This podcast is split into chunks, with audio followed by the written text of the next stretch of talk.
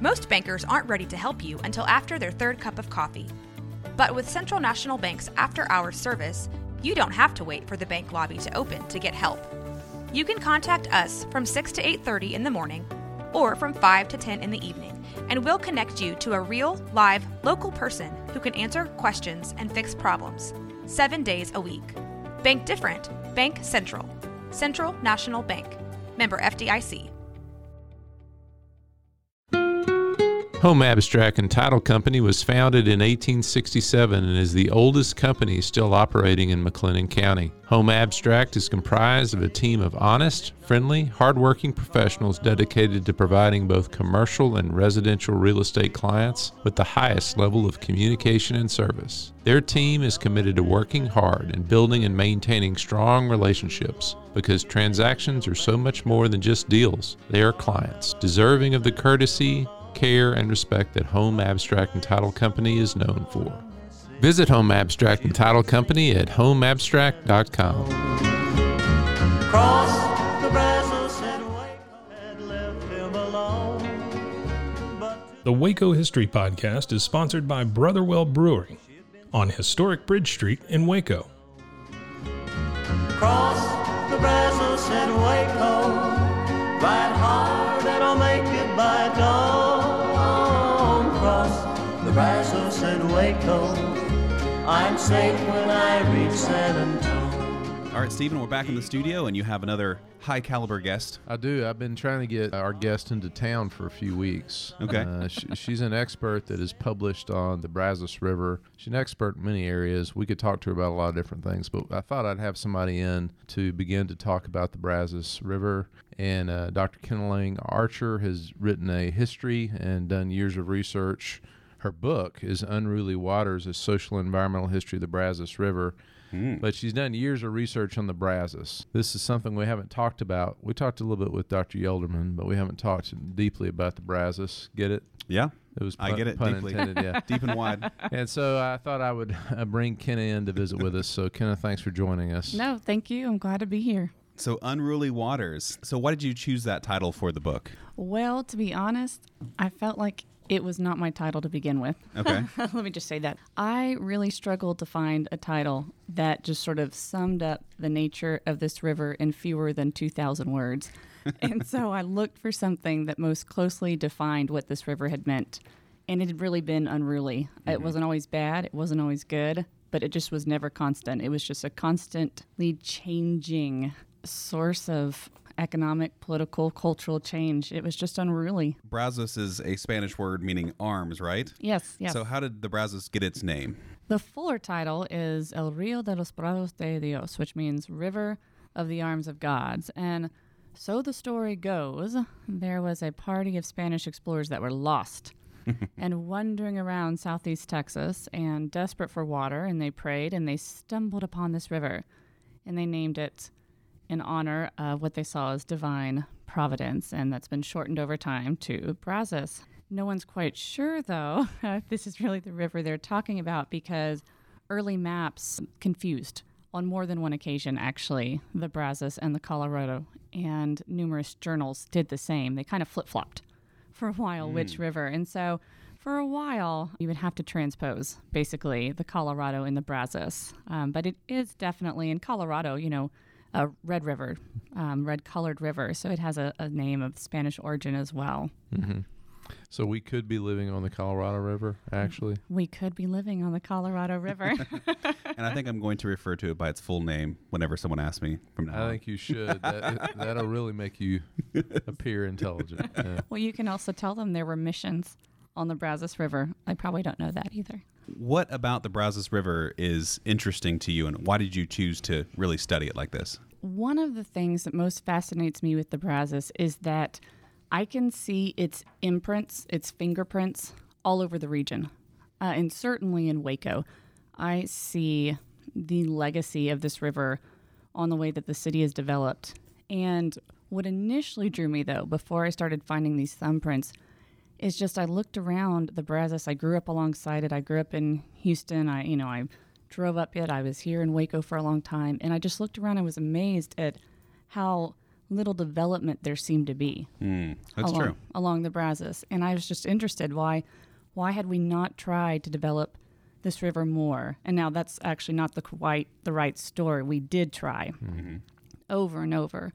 But I was initially drawn, why don't you see dams every 20 miles? Why don't you see locks every 15 miles? Why is this river so unruly still? And so when people ask you to, tell me about the Brazos River, where do you start? When people ask me about the Brazos River, they're usually coming to me because there's been a flood. And they come to me, they call, they send me emails, and they say, why is this river flooding? It's 2019, it's 2015, why haven't we done anything about it? And so normally when I talk about it, I'm talking about the fact that, okay, there's actually a really, really long history here. You had 23 dam projects. You had competing 6 dam projects. You had a 1 dam project, a 1 dam project. It's not that people haven't tried. So when I talk about the Brazos, I start there. These many, many, many attempts at development, because that's really how it most affects people today.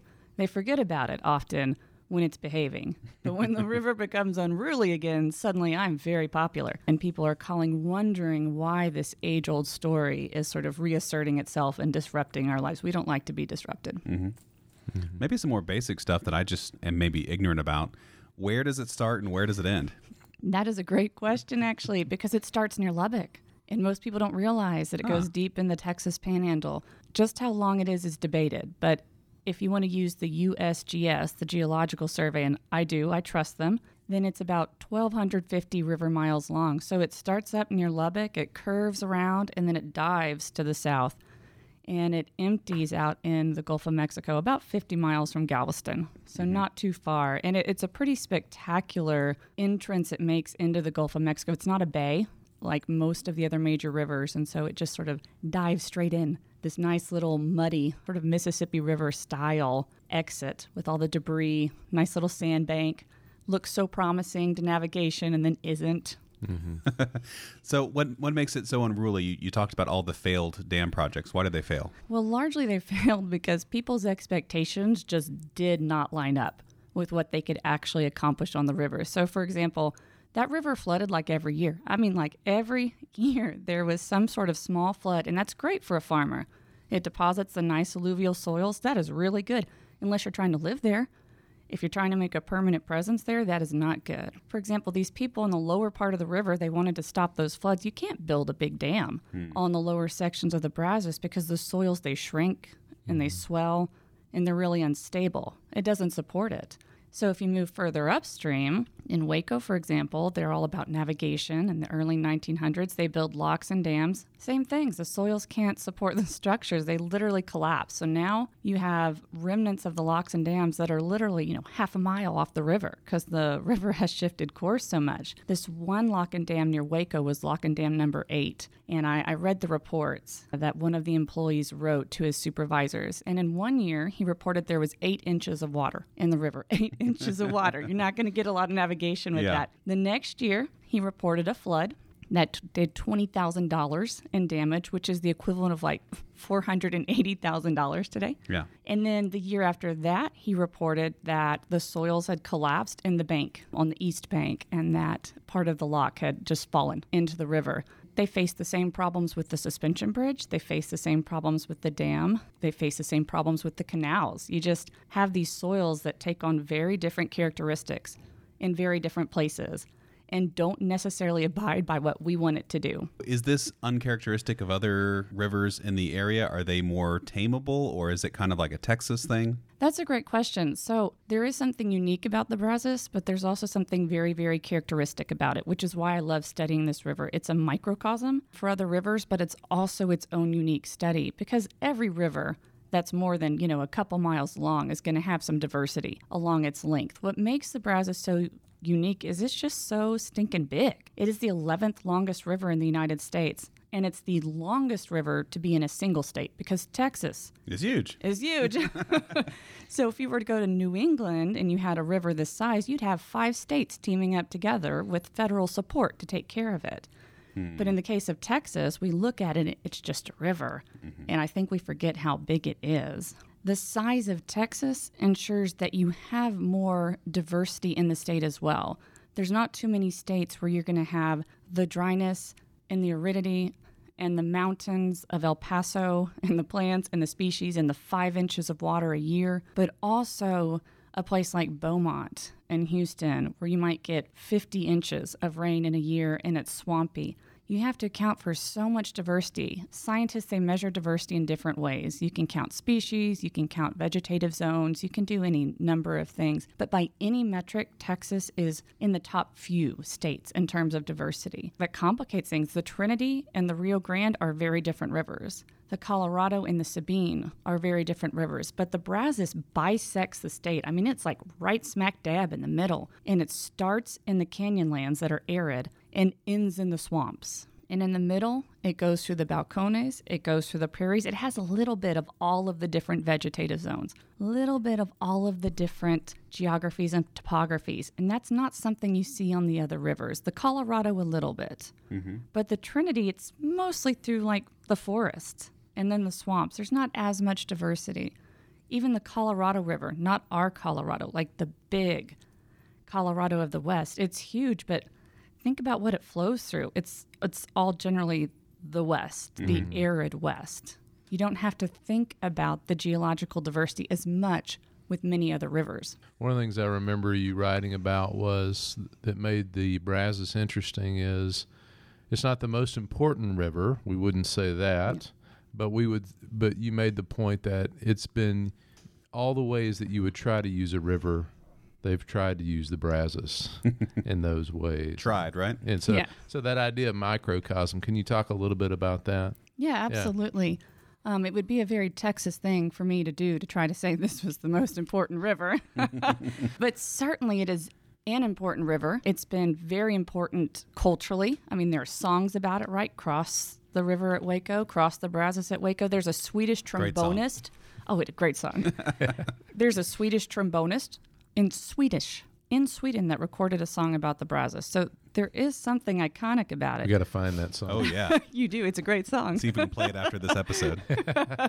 But at the same time, it does act as sort of a bridge for the different types of projects that you see. So, for example, in the southeastern United States, along many of those rivers, like the Mississippi River, for example, for a long time it was all about navigation, and it was all about locks, and it was all about barges and dams and canals, and you don't see that as much in western rivers. And then in western rivers like the Colorado or the Columbia, it tends to be more about big dams. I mean, big dams. And part of that's the timing, right, about when you're settling mm-hmm. these areas. But on the Brazos, you have it all. You have canals, you have jetties, you have ports, you have dams, you have locks. You even have proposals to use nuclear technology to bomb out reservoirs. I mean, you name it. You got it on the Brazos Really? River. Yes. That did not go anywhere, fortunately, for our, current health. But you do see a little bit of everything sprinkled into this watershed. So let's talk about how the Brazos really affects Waco, since this is the Waco History Podcast. Yes. What are some of the early uses of it? How did the people interact with it? There's absolutely no question that Waco is where it is because of the Brazos River. Even before it was platted out in 1849, right? March 1st, they officially established this town. And even before then, you had groups congregating here. You had Jesse Sutton here. You had George Bernard and George Bernard Erath. You had Neil McLennan, but even before that, you had the Cherokee Indians who moved into the area on the east bank of the river, probably around 1830. There's a little bit of disagreement. You had the Waco Indians who probably around 1772, 1773, sometime in that period, moved into the area. They lived at the confluence of the Brazos and Bosque, so up near Cameron Park. And what was drawing all of these groups here was largely the same thing. You had the great defensive position, if that's what you were looking for, on the West Bank. You also had the higher elevations that protected from the floods. But if you were into agricultural, and everyone was, right, to some extent, you had really fertile soils in this area. But perhaps most importantly, you had natural springs, which provided a great source of drinking water, and you had a river ford. You could cross this river. And there weren't many places where you could say that. If you've seen the Brazos, and this is the Waco History Project, so hopefully most people have, it's a big river. Mm-hmm. Those bridges, like the Waco Bridge, the Washington Bridge, the Suspension Bridge, they average 450 feet in length, which tells you this is a big, big river, unless it's a time of drought, you're not going to cross it easily. Mm-hmm. And there's only a handful of fords that we know of. There's some disagreement here. Certainly, there was a ford, a natural crossing up near where Possum Kingdom Lake is, where Lake Whitney is, down near Marlin Falls, or the Falls, and then here in Waco at the Suspension Bridge. And so people naturally congregated, were funneled into this place, and it was just a natural site to lay down a town, because you could have chosen 15 miles north and 20 miles to the west, and you could have put a town there. There were settlements there. There were land grants there. There were deeds there, but that didn't make as much sense. And so you see the early founding fathers of this town being very, very intentional about recognizing there's an economic boon here. People are crossing anyway. We might as well get their money. Well, let's get their money as they cross through town and use our ferries, visit our, businesses, maybe even decide to stay here. They're selling off lots as well. And then obviously the farming potential. In a lot of ways, the Brazos is considered the western boundary of the antebellum slave culture and that plantation culture, because you still had such rich, rich soils on the East Bank, not the West. But you can do a lot of farming, and people did. And so there was rich agricultural activity here. And you see that, right, with the Cotton Palace mm-hmm. later on, mm-hmm. sort of being the culmination of how important that agriculture is from day one. Yeah, we talked about the Civil War last week. We talked about secession and the Civil War last week. So just this idea of we've gone back and forth with Waco as Western or Waco as Southern. Oh, yes. Yeah. That endless debate. What is Waco? What is Texas, for that matter? Yeah. I teach a Texas history class, and one of the things we talk about is that Texas is very different from other Western states, other Southern states. It has multiple frontiers. It has a Southern frontier in the eastern half of the state where you had cotton and plantations and slaves and everything that we associate culturally with the South. But you had the West with Comanche Indians and Plains Indians and cowboys and shoot-em-ups and everything we associate there. And then we have a southern frontier we just forget about that is more Hispanic in its culture and more closely associated with Mexico, with Tejanos, with citrus agriculture. Mm. It's just very, very different. And that's one of the things I argue in my book, is that the Brazos River is a bridge, in some ways a western river and a southern river. And that's part of the reason why people have such a difficult time developing it. Do you take the southern approach with barges and navigation? They sure tried. Waco had a baseball team in the early 1900s called the Waco Navigators. That's a dream, but it's a very real dream for a lot of people. So why doesn't navigation work on the Brazos? They sure tried. That is the main purpose behind the lock and dam project of the early 1910s, and that's the Army Corps of Engineers coming in. People disagree on how many locks they wanted to build, but 8 seems to be the most commonly agreed upon number. That's what I've seen in my research. And they weren't trying to build locks and dams along the whole length from Waco to the Gulf, because part of it was navigable. Not easily, not consistently, but you could go maybe 100 miles, 125 miles, 250 on a really good day when the river was running high. And so what they wanted to do was put in these big lock and dam structures. And so for people that may not know how that works, it's like when you use a series of gates to close behind the river and artificially raise it up. So mm-hmm. Stair-stepping. Right, up a river. Panama Canal. Yeah, exactly, or the Erie Canal. Mm-hmm. And so they wanted to build these locks and dams at places where you had natural impediments, like the falls. There's actually multiple falls. There's 2 falls. Or where you had submerged limestone that wasn't necessarily a fall, but was causing issues. And so the problem here, or one of the problems, was that on one hand, the West Bank and the East Bank of the Brazos River have very different geologies, especially in the middle section of the Brazos, which is where they were targeting this project. So if you look around in Waco, you've got Cameron Park on the West Bank, and then on the East Bank, it drops significantly in elevation, and you're back down into the floodplains. You have to account for that when you're building a lock and dam structure, and they didn't. They didn't know enough about the geology to account the right way. And so, again, you might be able to anchor your lock and dam in some good bedrock on one side of the river, but you're not going to anchor it the same way on the other side. And then even if you do anchor it, rivers change courses, especially rivers that flow through the type of soils. And, you know, you could get into the details of clays and loams, and we won't. But the Brazos... So exciting. I know. Clays and loams. That was the point where my editor said, cut, yeah, cut. We got 30 pages on loam here. We got to get it. Yes, cut. Put it in the footnotes. You just have rivers more prone to movement. And so that's when you get oxbow lakes and where you get the bends. And we have some great bends, right, where the Brazos River just doubles back on itself. And the river's shifting. So even when you do build the lock, you don't have any guarantee that it won't be isolated away from the river. And then because the rainfall is so inconsistent here, you would have years, like I said earlier, where there's 18 inches of water in the river. And there's some great stories of old-time Wacoans walking across the river and not getting even the cuff of their pants dry, which is horrifying, horrifying to think about. And then you have years, obviously, where the river ran so high that it was nearly toppling the bridges. And so for all those reasons, there are others. For example, trees, they tend to fall over time. They die. When they do, they fall into the river. They create new issues. You've got a lot of sediment in the Brazos. That builds up. That sedimentation could be an issue. It is an issue over time that you may not have to account for it in 1913, but you do have to account for it in 1915. So you've got all these geological variables, but, you know, money. You've got money variables, too, because the cost of these proposals, they just skyrocket when you keep having to rebuild after every flood. 1910s is a bad time for floods in Waco. There's major floods in 1913, 1916, 1918. It's just a hard time. And that's exactly when they're trying to build these locks and dams. And so the prices skyrocket. People aren't even using those sections of the rivers that have been cleared of trees. It's kind of just a convergence of problems here.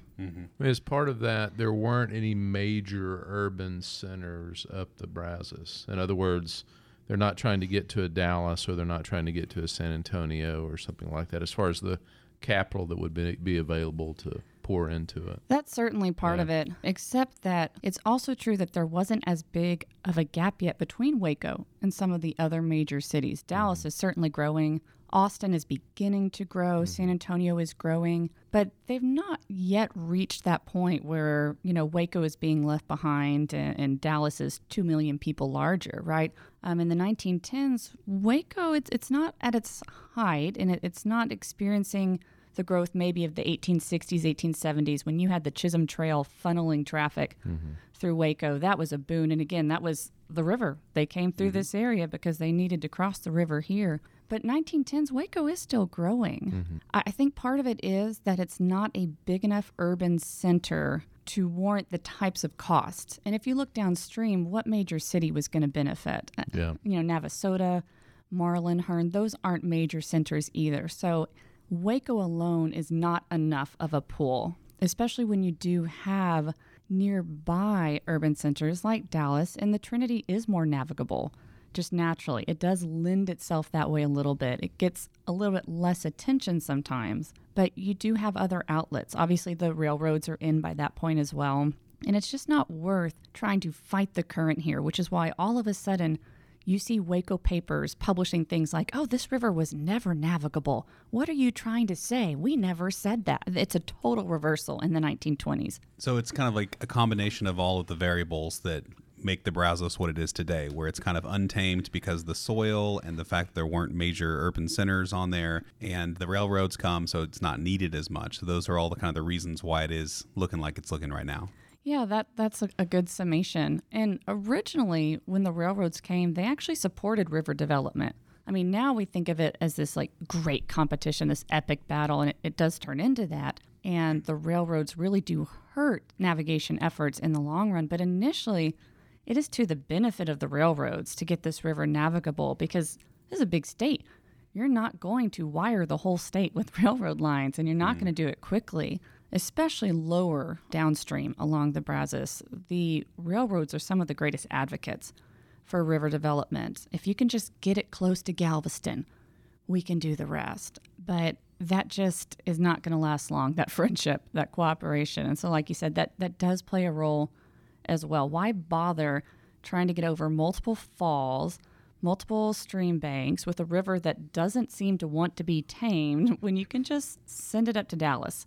which is a more important urban center, has greater links to the Gulf, has greater links to the outside world via railroads, and just seems more promising. Well, the story of attempted navigation is a shorter one than the story of flood control attempts for sure. Along the Brazos. And so can you take us through that a little bit, this idea of how do you address this issue of this river that refuses to be tamed and consistent with regard to its flow? For the first maybe 60, 70 years at a minimum, it is navigation. In fact, it's pretty interesting. The Texas Collection, as you know, has outstanding collections. I basically lived there for 8 years. They got tired of me being there. And I found some references, only one or two, to the idea that, Stephen F. Austin himself, when he is in Texas, he's looking at the Brazos River because he famously sort of plants his colony, right? Like right on the Brazos. From his earliest impressions, there's some indication that he recognized the potential there, but also the unruliness. I found one reference to a letter where he's like, we need to do something with this. It's a long transition there, but it's really 1930s where you begin to see this shifting emphasis. And if you had to pick a defining moment, it's the flood of 1936.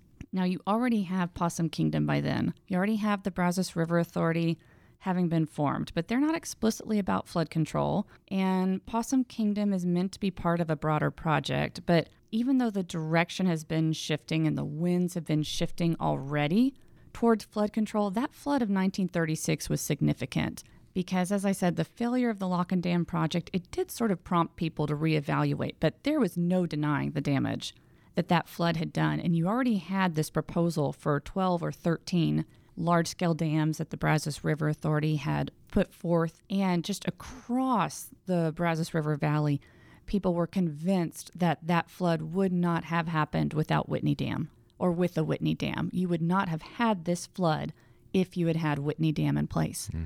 That was the prevailing opinion. And so it really solidified ongoing changes. Which you may disagree with, right? I definitely disagree with. Oh, interesting. Controversy. Yeah. There is. Famously, 1976, you have most of the Brazos River dams fully completed by that point. And the rains were so intense in 1976 that the floodwaters breached Possum Kingdom Dam. Mm-hmm. Now, you definitely can argue, and people do, and they have a right to do so. They're not wrong, that these dams, they do lessen the effects of the floods. There's no question. And so having Possum Kingdom with Whitney, with De Cordova, with any number of dams, it does ensure that the floodwaters are not felt as severely as they once were. But it's very problematic also to say this one dam would have done it. Because even today, we still see that sometimes the waters, they do breach those dams. My favorite stories are just the long durée, as historians like to say. If you go all the way back to the beginning of the suspension bridge, just how important was that natural river ford? Because the suspension bridge is, most people think, at the site of the primary ford in this area. There's a couple of smaller ones, but that is the primary ford that people used when they were crossing with their cows or their persons or their family or whatever. And the Waco Bridge Company, built the suspension bridge. They operated it as a toll bridge initially, which was wildly unpopular to do that. To get around that, people continued trying to ford the river by themselves. And so what did the Waco Bridge Company do? They bought up the land even more around the bridge to try to cut off access to that ford area. To the ford area. My husband's a lawyer. I like to kid him about skeezy lawyers and their tactics. But this was a moment that kind of felt skeezy to a lot of people, and it just came off with the wrong vibe. So, not necessarily good, pleasant memory that I like to tell people about. But interesting. Interesting. Yeah, it just points to just how difficult it is to do anything with this river. There's also, in terms of the river defying just sort of what we want to do with it, there was a canal project in the 1850s that was supposed to link Galveston to the Brazos River, and it did. And they built it in the 50s. It was completed in 1854. They built it again later on. They had to build it again because it kept filling in with sedimentation. And so at one point in the 1890s, there was 18 inch clearance in the canal linking Galveston and Brazos, at which point all the newspapers just sort of, the editors threw their hands up, like, what are we supposed to do with 18 inches of water in this canal that cost us? So those are my favorite stories. I'm an environmental historian. I came from this through the scientific side. So anytime I see the Brazos flexing her muscles, I'm like, yeah, I like it. I was talking to someone about rainfall levels last year and how high they were, even higher than 36, which is this monster flood we have along the Brazos in 36. This network of dams that the Brazos River Authority envisions, of course, that full network doesn't happen. Can you talk a little bit about maybe compromises are made and what eventually is put in place? Yeah. So one of the problems that you see with the dam projects is that you have competing dam proposals. It's primarily the Brazos River Authority that people associate with the dams on this river, and they do propose many of them, build many of them, manage many of them, but you have the Bureau of Reclamation that proposes some dam projects. You certainly have the Army Corps of Engineers coming in as well. You have individual cities that build smaller dams. They're not building, Possum Kingdom, but you have some smaller dams as well, and you have so many agencies that are operating in the Brazos River Valley, and in some cases at the same times. So you have the Brazos River Authority and the Army Corps of Engineers that have competing dam projects at the exact same time, and I believe it's the 1960s. That is problematic. It is the 1960s. I lied. It's the 1950s. But you have these competing projects. They're even looking at similar sections of the river, but they have very different focuses. One is on hydroelectric development, like exclusively. It is about the power. And the other one is, it's about flood control. And you're not going to accomplish much when you have that kind of an overlap. And so one of the things that does make this difficult is that because the Brazos is entirely in state, it does get different treatment from long rivers like, Tennessee, the Columbia, Colorado, the Susquehanna, whatever, that might be close to equal in length. There's not many rivers that are close to as long, but you do have much more intervention from the federal government. And so you have sort of this latent state intervention and oversight that doesn't mix well in some cases. And so there is a lot of stalling and stopping. And then the climate in general changed towards dams in like 1960s, 1970s. You've got the emergent environmental movement. You've got growing ideas about, or really changing ideas about ecology, and ecology is growing as a science. And there's just a lot of pushback. And so you don't have any dam projects that are proposed and built after the 1980s. You have some dams on the Brazos River that are finished, like, 76, 79, maybe 81. But there's a lot of pushback. And so as you get into the 60s and 70s, it just gets harder anyway. People begin to see there's some problems here when you build these gigantic bathtubs on our rivers because, there's evaporation. There's seepage as the water seeps into soils that are oftentimes permeable. That's what, soils do, right? Water moves through them. And when sediment builds up, you can lose 15, 20 feet in a reservoir as the soils stack up behind it. There's changes to the temperature, to the oxygenation. There's all sorts of changes to what species can live there as well. And so that general pushback was poorly timed as far as the Brazos River was concerned, because, you have the BRA established around 28, you have Possum Kingdom, you've got the war that interrupts, you come back, you have the post-war prosperity, you see this big push for dams, and then all of a sudden you have this interagency conflict, and the BRA is there, and the Army Corps is there, and then the Bureau shows up, and then the cities show up, and then you've got the planters, irrigationists down in Sugar Land going, no, it's all about the rice. And then you have the, people up near Lubbock going, no, it's reclamation. We're out of water. I live in West Texas. I get what they mean. We're in constant states of drought.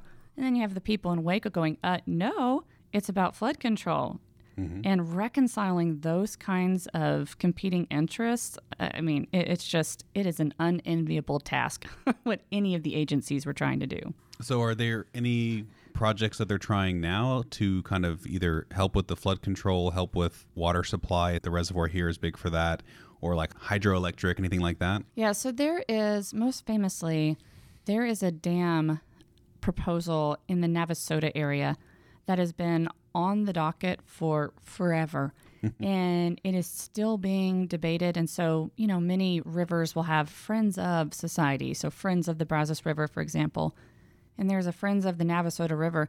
And that one was stalled because people disagreed about the placement for it, not because people didn't agree that they needed a dam. There was just a different kind of disagreement. They didn't know where they wanted to put it, because that's a pretty intense question in and of itself. Where do you put this dam?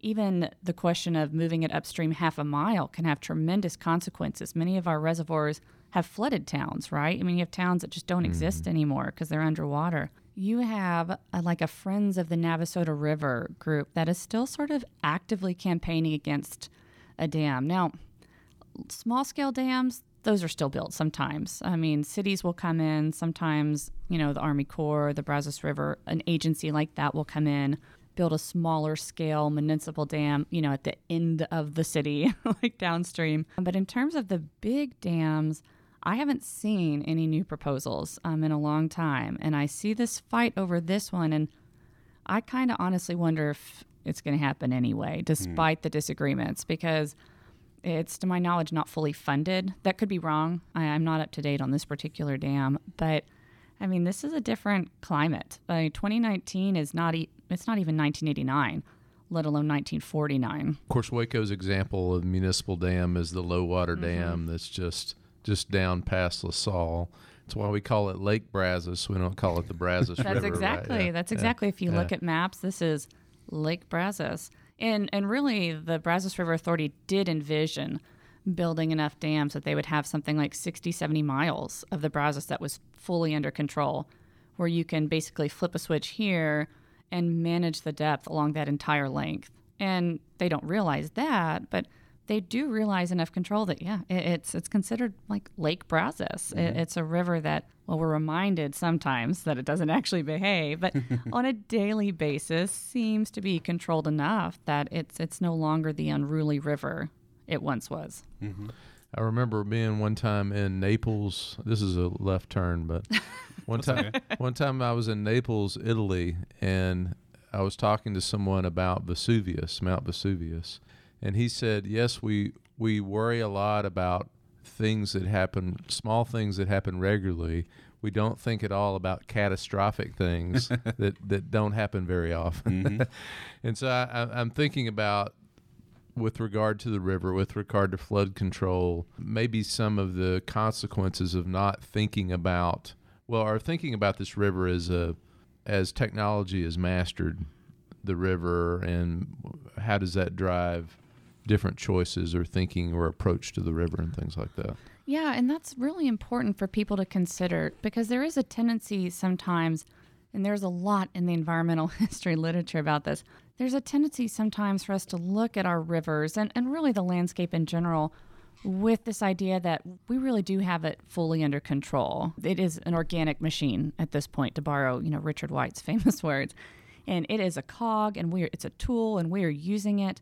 And then we just are reminded with those catastrophic outbursts periodically, be it drought or flood. And that's one of the things that has really sort of hammered Waco and the Brazos River region over time, is that you'll have this tremendous flood in 1916, and then 1917 is a drought year, and the river ceases to run, and then 1918 is a flood year, and then 1919 is a drought year.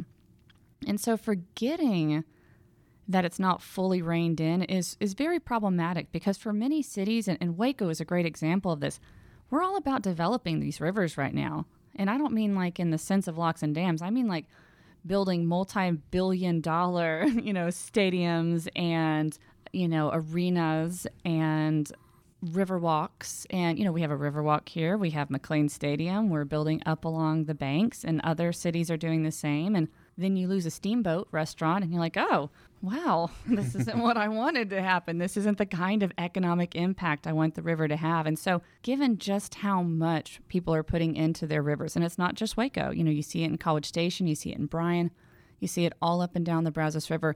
It is at our own peril when we forget that we are not fully controlling this river. And that can't be realized, I don't think. Certainly not with the technologies we have right now. And nor do I think it would be a great idea necessarily to reach that point either. And so it really is at our own risk. It is a gamble. And those small, like, frustrations, oh, the river's muddy. those we grumble about, but we do tend to forget about what's really at stake in a big sense. In fact, this is a little bit of a tangent, but I was here at the Texas Collection in 2013, I believe, giving a talk on the Brazos River. It was basically from my book, and sort of, I hadn't written the book. I hadn't published it, rather. And I talked, and at the end, it was the Q&A, and an older man stood up at the back, and he had a question, and he's like, okay, what would you say to me if I told you that I was Baylor University's biggest donor, and I wanted to build a stadium right there on the river? Because, of course, McLane Stadium was just a dream at this point, and they were talking it, and we knew that that was a potential location. That's all we knew, and everyone laughed. And I said, oh, well, I'd tell you to build it like a horseshoe so the water could just come in and out. And then that's what they did. Basically, it's a giant horseshoe.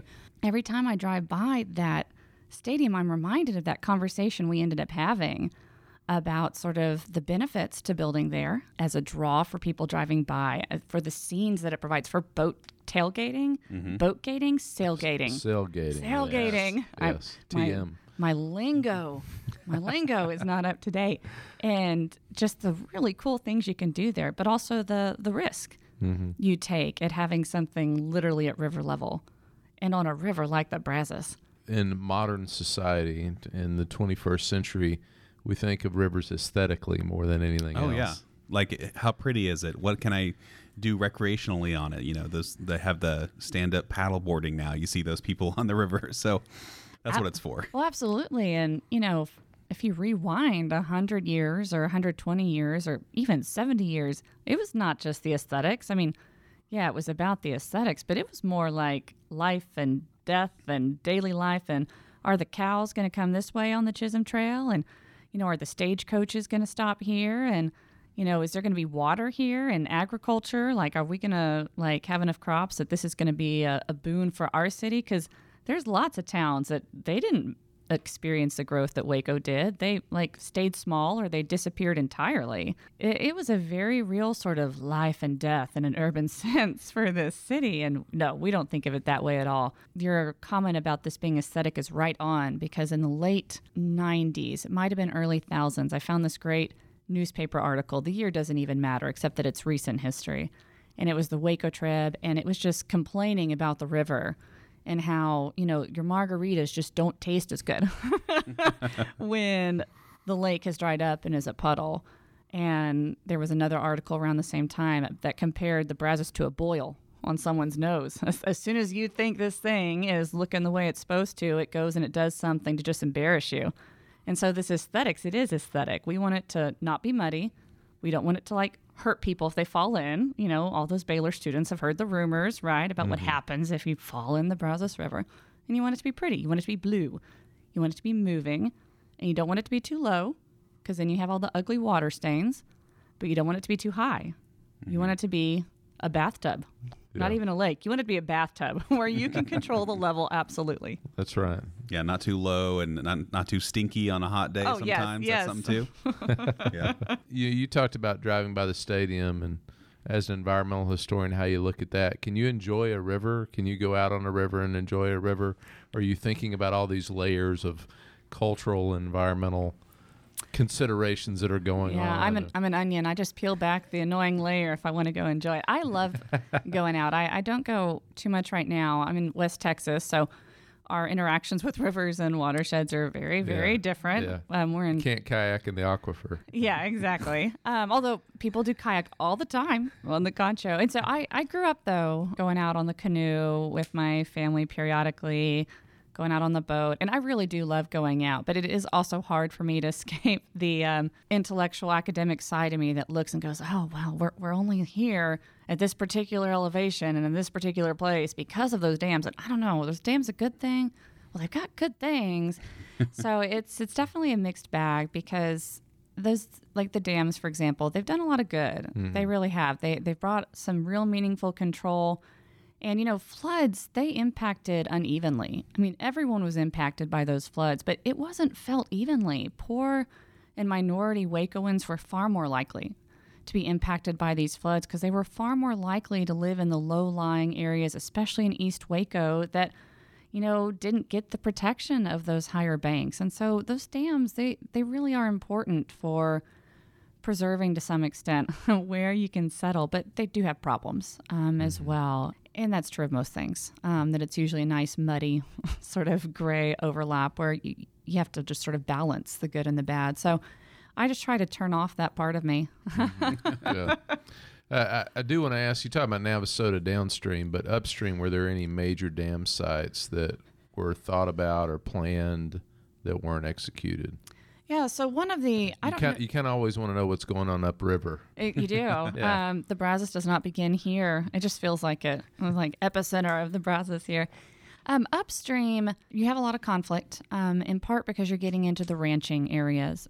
Anytime you're going to build a dam, it is going to flood some land. And you do have a lot of conflict upstream from people whose ranch lands are flooded, whose towns are flooded. And you have disagreements as well about the site. Most of those dams are still built or they're defeated for other reasons. Really one of the big things that is going to frustrate people upstream is one, the salinity. You get some brackish water upstream, especially on the forks of the Brazos River up there when it forms. And then also it's a water scarcity types of situation. They've got water famine. Down here, it's water feast. There's constant sort of grumbling along the different links of the river from people up towards Lubbock who think they're being ignored because the dams aren't helping them. Flood control is not their concern. Now, they get flooded too. Those flash floods are a real problem. The rains hit and just boom, everything's underwater. But it's not the same kind of flooding issue. And so you're going to see a lot of sort of grumblings and complaints in local newspapers of people going, oh, we're being ignored altogether. Those dams don't help us. They're all downstream. And so you don't have nearly the number of dam proposals upstream. They're almost entirely, not exclusively, but the vast majority of dams are proposed on the middle Brazos River, kind of Navasota to about Possum Kingdom. And you do have some further north, further upstream. They tend to be a little bit smaller. You have some downstream. But most of the dam, at least the big dam proposals, they're in that center section because it's where you get the best sort of combination of the right kind of soils, the right kind of bedrock, the right kind of flood control needs. Also, some bigger cities. It's settled earlier, right? People are moving up into the panhandle in the west a little bit later. So you've had greater social pressure for longer periods of time. And you can't underplay someone like Pogue. Congressman Poe coming in here and being an advocate for Waco and for this section of the Brazos River. Because honestly, downstream, they grumble just as much. Oh, we're being forgotten too. It's the middle section. Now, the truth is the middle section grumbles too. Waco grumbles. Everyone grumbles at some point. Because you can't always be fixating on the one thing they want in a river that is as long and as diverse as the Brazos. It's also grumbling about releases and timing of releases and different groups that want releases for different reasons from the reservoir. Absolutely. You will have times when there'll be homes that are flooded because of the releases and not because of the initial floods. Or you'll have homes, or Baylor University flooded in 1989, not because of the initial flood, but because of the drainage system. That's still a flood. That is still disruptive. There's some great pictures at the Texas Collection of cars floating in the Baylor campus and cars submerged. And that wasn't the river. That was the drainage systems. But you will have problems where the dams themselves, the drainage systems themselves create problems in alleviating something else. And that's still a hardship. And that can sometimes be the type of hardship that is harder for people to accept.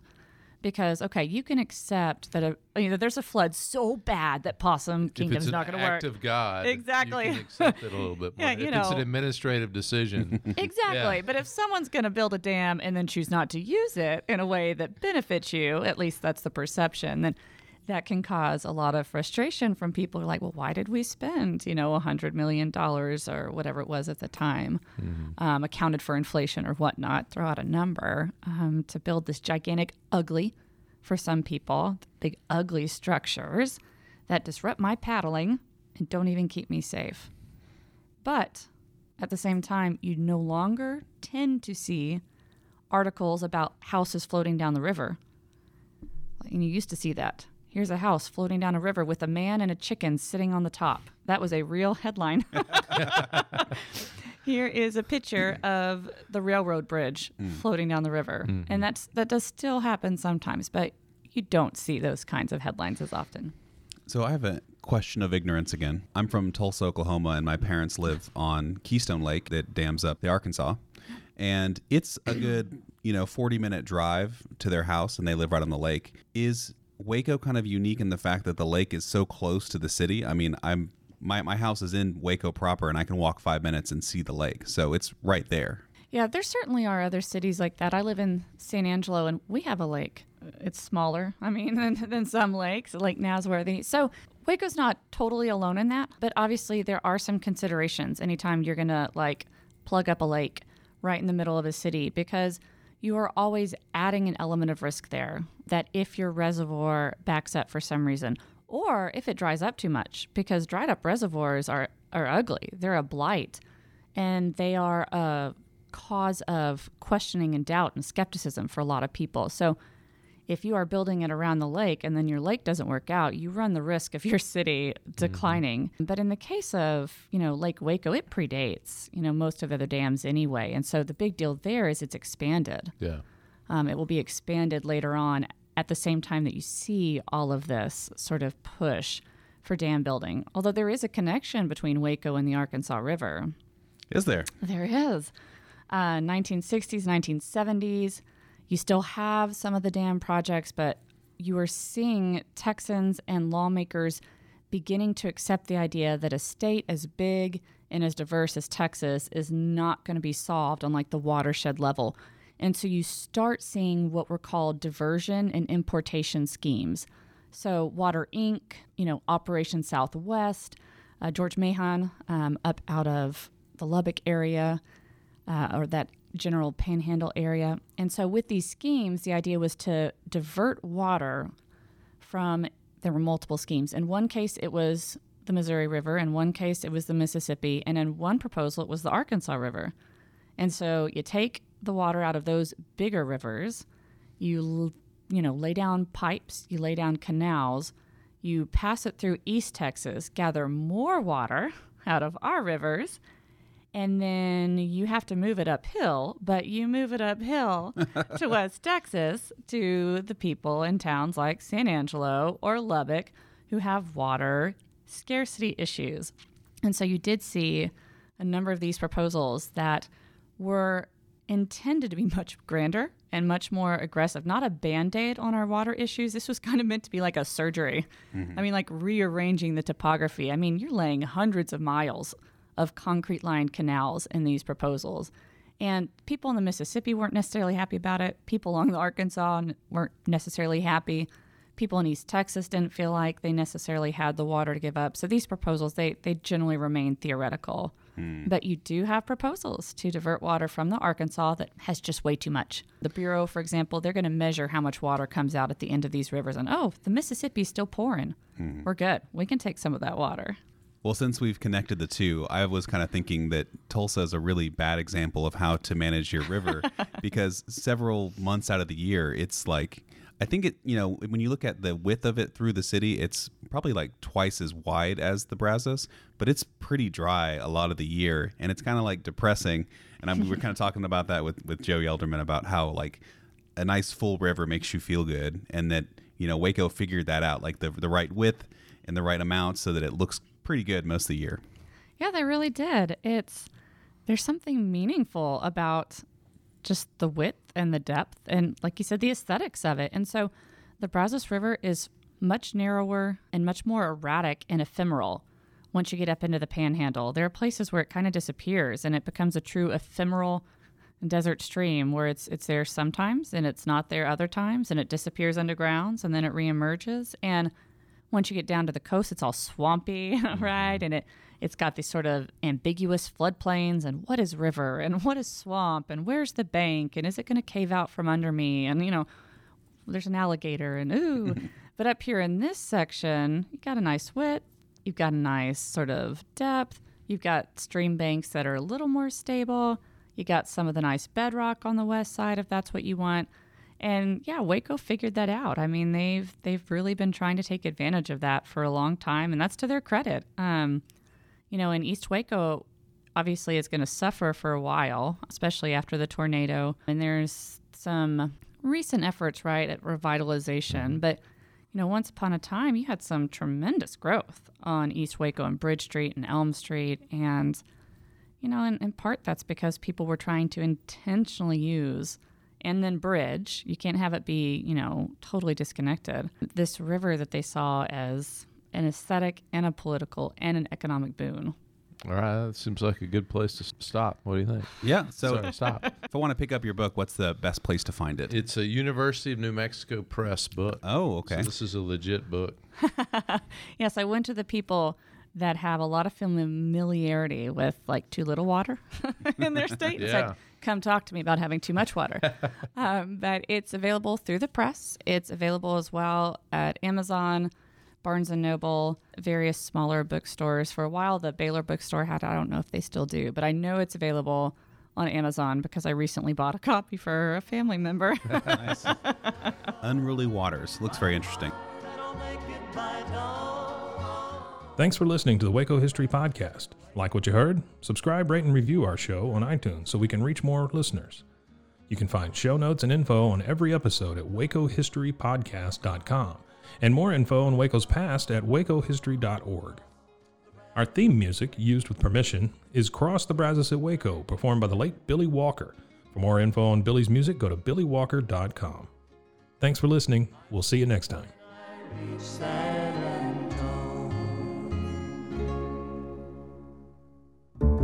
This has been a Rogue Media Network production.